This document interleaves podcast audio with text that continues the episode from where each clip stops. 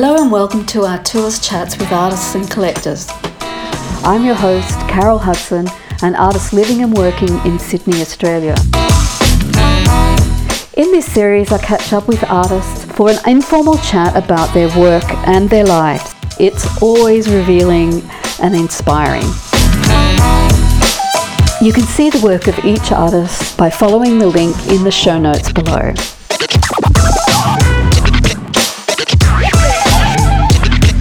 Today we're talking with Helen Wyatt in her Rozelle studio.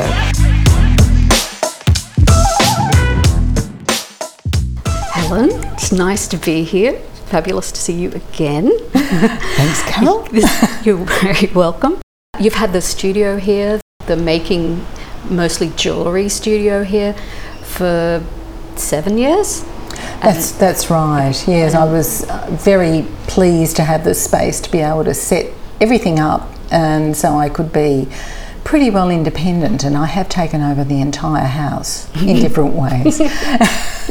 so um, there's a lot of machinery in there, and a couple of bikes, but but but there's a lot of machinery in there, so you need you need quite a bit of equipment. Well, to, to, to make to make the work that I do, and for any jeweler really, you have to have a bench um, to work from, which gives you easy access, um, and so that you can work small um, but still have the very specialist tools that you require. Um, but at the same time, you also have to have a space where you um, you can solder. So you're using fire a lot and, and chemicals. So that's out on my deck um, inside a cupboard. So the mm. cupboard opens up, to become an extension of my studio, and then I do have industrial type tools like a drill press and various other specialist tools that you might find in a woodworking workshop. However, they're miniature. So I have a precision drill press and uh, mm. and a tiny rolling mill that um, really does the same thing as what you would find in an etching press, mm. and uh, yeah, so forth. So a lot of very specialist tools on a small scale, mm. but uh, they all take up a lot of. And I have a hydraulic press, which um, is quite exciting. It uses a car jack and allows me to press metal. So people that oh, are aware of press metal ceilings, it's the same kind of idea where you soften the metal up to a, a point and then you put put it under pressure mm-hmm. inside a shape, mm-hmm. uh, three well a negative shape really. Mm. And the pressure forces the metal into that shape, so you end up with a three dimensional ah. form, which is very exciting. It's magical. Is that what the work is at the moment, the Oak series? No, it's not because I've moved a little bit away from the hydraulic press, mm. but I want to combine the two. At the moment, the work in the uh, with the oak leaves and the Illawarra flame tree leaves, I should mention that mm-hmm. as well, both of which um, reference Bundanon. That uses repousse and chasing, which is a very ancient method. Um, so while with the hydraulic press, it quite very quickly gives you a three-dimensional form with um, repeated pressings. Mm. Um, the repousse and chasing is done just with the hand and tools.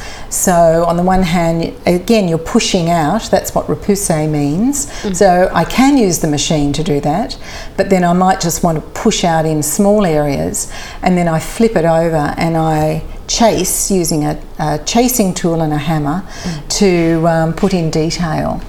So in the future, my intention is to combine the two. Mm. Uh, but I just love the idea of drawing into metal, mm. and I think that um, that is satisfied both by the work I do with a saw to saw lines and saw negative um, lines and shapes, and the handwork of the chasing, which is drawing with a hammer mm. and um, uh, a quasi sharp tool into the metal. Mm. Do you do you have a special sort of relationship with metal?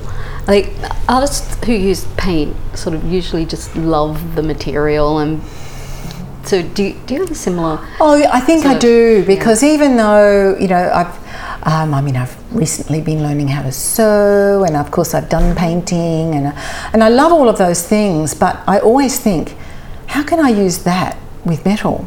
And I think it all came from when I was at school and. Uh, we studied um, as part of art, we could work with metal, and my art teacher set up the art room with nitric acid and asbestos mats and um, all sorts of nasties, which in the 1960s wasn't really considered to be nasty. Mm. And, uh, and so there we all were in the classroom playing with this um, alchemy. Mm. And uh, so the alchemy gave me the taste of what was possible. And uh, so I've just continued that and built my skill base over the years. It's interesting how art often starts at school mm. or, you know, at a really young age. Mm. You get sort of hooked in and it just keeps growing throughout your life. Yes, yeah. I think so. When you find that magic. Yeah. Tell us a little bit about the Bundanon experience, how that came about, and how that relates to your current body of work. sure. Well, um, I applied for an artist residency at Bundanon and I was really delighted to have been offered that. And what the residency came with was not just a studio space to work, but also a metal, smithing workshop that was um, given to Bundanon by the estate of Dorothy Dwyer. Michaela Dwyer had um, given this to um, to Bundanon. Being down there, I mean, I saw this massive space, and I thought, oh my God, what am I going to do in this in this space? Mm. And part of, I think, an artist residency process is just taking time and not feeling under pressure to do stuff. But I did feel a bit under pressure, mm. so I was walking the um, the landscape, and a lot of my work is uh, relates to urbanscapes and landscapes, and particularly spaces that are kind of in flux and that have competing interests around them. And uh, what was just everywhere were oak leaves just covering the landscape, and I couldn't work out first of all what they were because I'm looking around trying to see the trees that would have generated those really beautiful leaves. And then, of course, I discovered that the oak leaves were part of a garden that was planted next to the homestead at Bundanon, which was where the Boyds lived for some for some time. Although I don't think it was planted by them, and so you've got this floodplain surrounded by eucalypts and um, a lot of native species, of course, because it's right on the edge of a, of a forest. But you also have this English garden, mm. and and so you've got this, you know, this competing story going on that uh, created the forms and the imagery of that landscape. And you look across the landscape, um, across the paddocks that have cows and whatever in them, uh, and they have these little poplar trees everywhere, but they also have Illawarra flame trees. So I thought, well, actually, why don't I just play with those forms?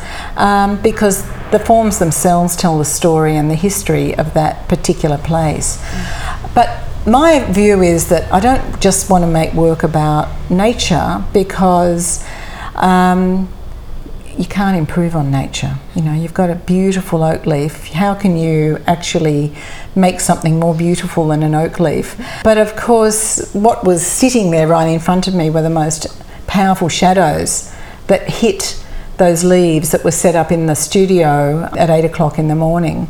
And so it was like the light that was coming in was telling me that I should play with these forms, and the forms stopped being just beautiful oak leaves but became the reflection of that moment in time at that place. So, thus, you know, they're the forms.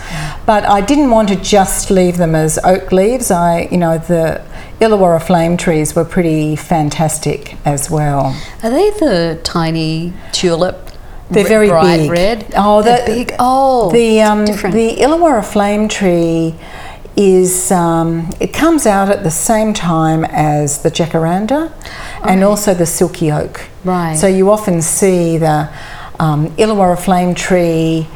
Uh, they're almost uh, they're kind of pea-like, really. The flowers are pea, like a large pea-like flowers, okay. and the um, the pods, the seed pods you can put a couple of ears on them and cut the branch and you end up seeing little rats.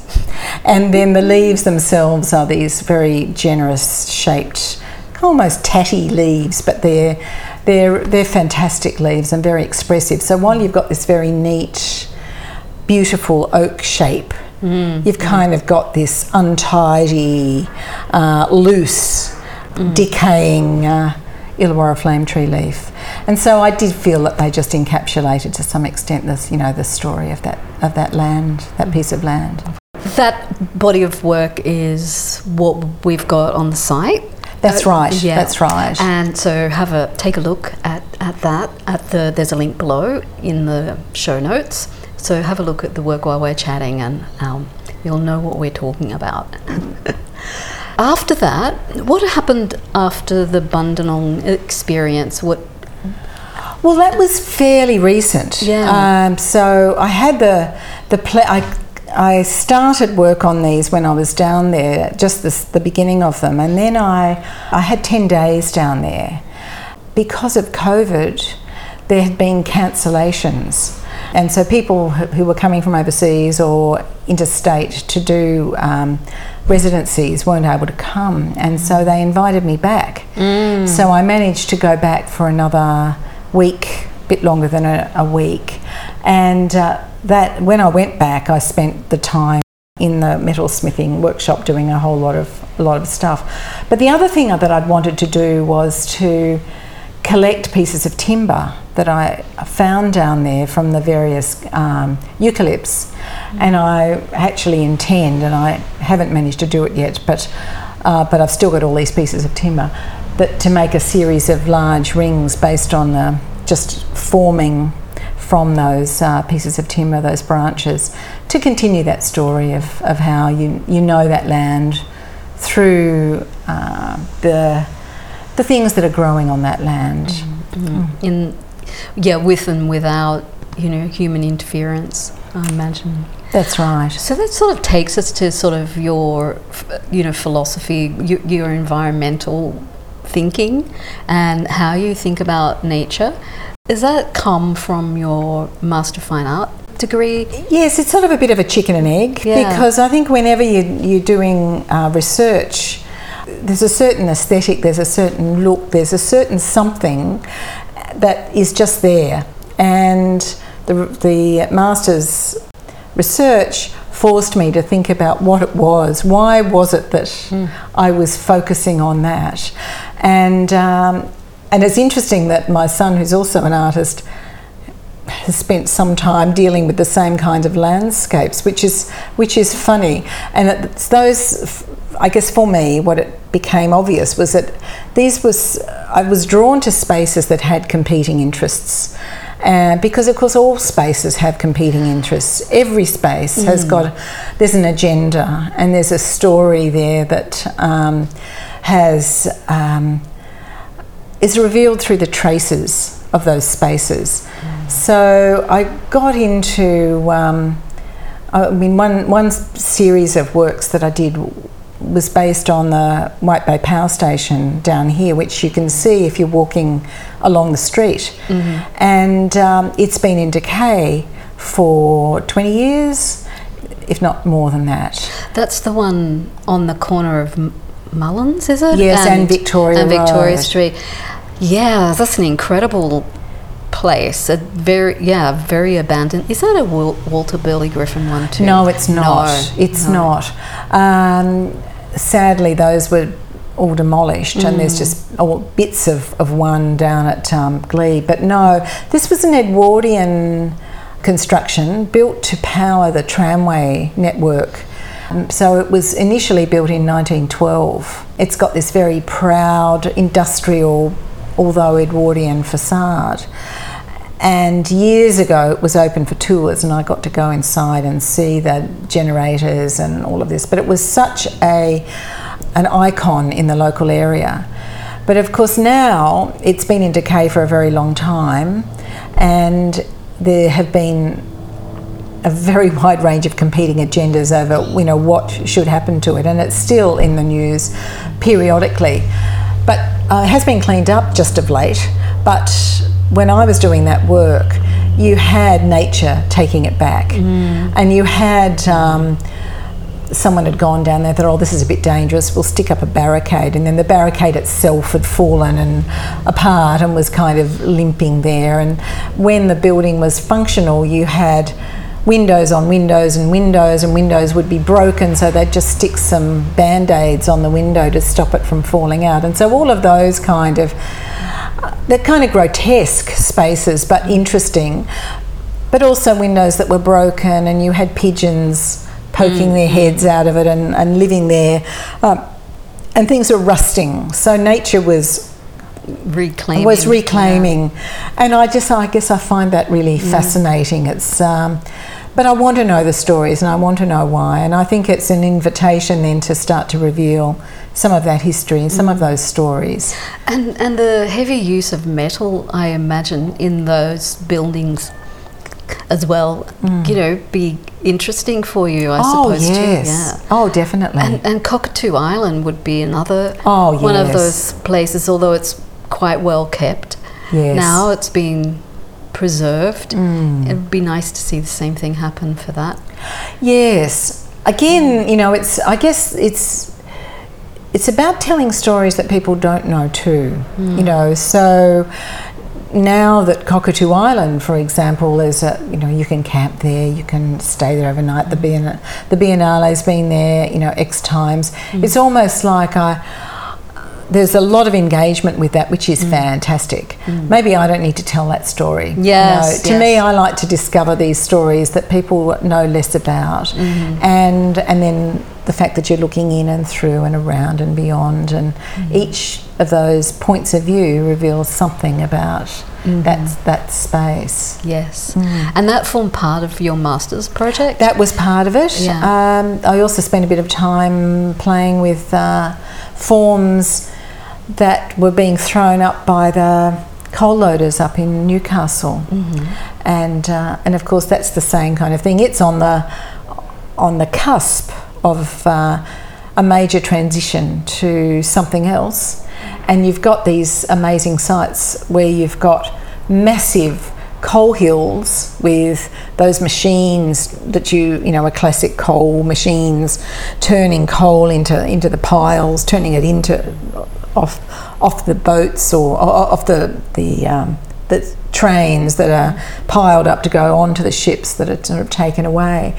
But right next to it, you've got a whole, you've got a wetlands, and you've got the mangroves and, yeah, the beach and all of that. And it's all kind of taking back. And of course it's interesting that even um, the wash of these giant ships that comes in to newcastle harbour that had um, uh, required the building of the seawall out near Stockton, that action is now forcing the and climate change, but the the eroding of the beach at Stockton. So you've got sort of nature fighting back in those in those settings too. So it's quite it's quite interesting. These are really um, quite monumental. What do you call it? I guess it's interventions into the landscape. They're really quite big They things are. that happen. They are. Would you be interested in mining in the outback?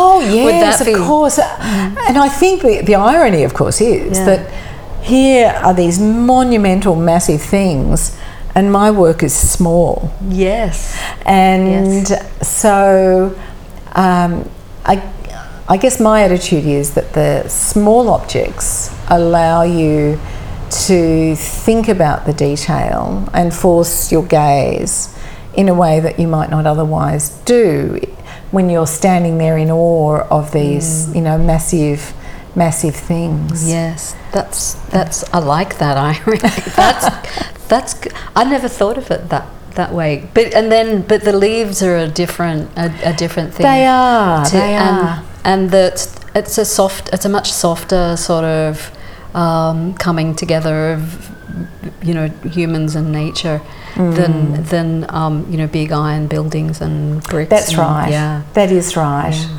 Um, and it was a good. I've also got a residency at Hill End this year, Ah. and um, it was supposed to be last June, but because of COVID, it was postponed. So that kind of put my program, turned it around a little bit. What I was thinking I was going to do. So what Bundanon, Bundanon offered me was time to think about how I would engage with a, a more rural setting. But I'd originally thought about going to Hill End because the history of Hill End is the history of gold hmm. and gold mining in Australia. And in the 19th century, the miners who found these great big nuggets of gold didn't want to be taxed on them, wanted to um, put them in a form that um, they could sort of show off their wealth, their nouveau wealth, and put it to the class system in England. So often they had it formed into these amazing brooches uh, known as the Goldfields jewellery. And those pieces actually are landscapes very often. So they'll often feature little gold miners with buckets and uh, the tools of trade and the the ropes that would go down into the into the mining hole because this is all artisan mining. I- i.e., you build a hole and you go down into it, and, and then it collapses on you. But um, so you've got these brooches that are depicting this um, impacted landscape while putting little frames of gum leaves and wattle and kangaroos and emus Oh. in the mix. So in the 1850s, you've got these representations of landscape um, that both try and capture something about the Australian identity, but at the at the unique Australian um, landscape, while illustrating the the, um, the violence that the the miners themselves are doing to that landscape Yeah. to get this gold that's then used to make these brooches. So I thought, well, what better what better place to go visit as someone who makes wearable objects um, than Hill End, which was built on the back of um, the gold gold mining industry. What have you got planned apart from the Hill End residency for the rest of 21? Right. Well, I think the Hill End residency is going to concentrate my thinking um, once I'm there. But at the moment, I'm uh, reworking a series of hand pieces because I made a series of of hands in response to um, a poem um, by Walt Whitman, and. Uh, those hands were both expressions of ideas that I picked out from his poem, but also that to me seemed to make a commentary on the development that's happening down here at White Bay, which is the WestConnex development. And so I made four um, neck pieces that are also wall um, wall objects that uh, I guess tell the story of how that la- that landscape is being transformed and combining it with some of those Walt Whitman ideas. So I want to extend that. So I've been taking more photos. So I've, in those I've been combining photographs and um, the repousse and chasing that I've used in the uh, Bundanon pieces. Um, I feel a bit like Michelangelo when I make when I form these hands because the, the hand is revealed out of the metal, and um, so they're gestures. And the gestures are, you know, directing your gaze, hopefully stimulating your reflection, and pointing to certain things within those photos. So I'm playing with both of with those things at the moment. So I've got another half a dozen of those pieces planned that I've got to work on. Ooh. so, can we see some of those? Yeah, sure. I can put. Uh, Okay. At the moment, I've got um, those are in an exhibition in Brisbane and also at Griffith. Right. Uh, but I do have a couple of pieces, and as they develop, I'll make sure they get onto the website. Okay. And I do have some photos I can put on the website. Okay, Sorry, I should have we'll, we'll thought of that. include those.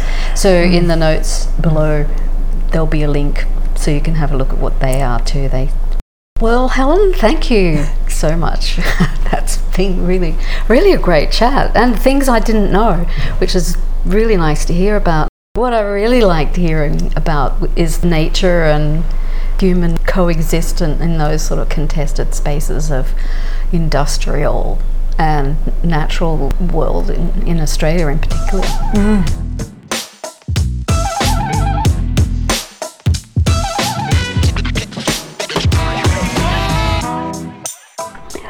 We hope you enjoyed this episode of Chats with Artists and Collectors. You can visit artour.com and subscribe to our newsletter, and we'll let you know as new episodes come online. You can also explore the work of exceptional artists with rich and diverse practices at artour.com. We look forward to having you with us again very soon.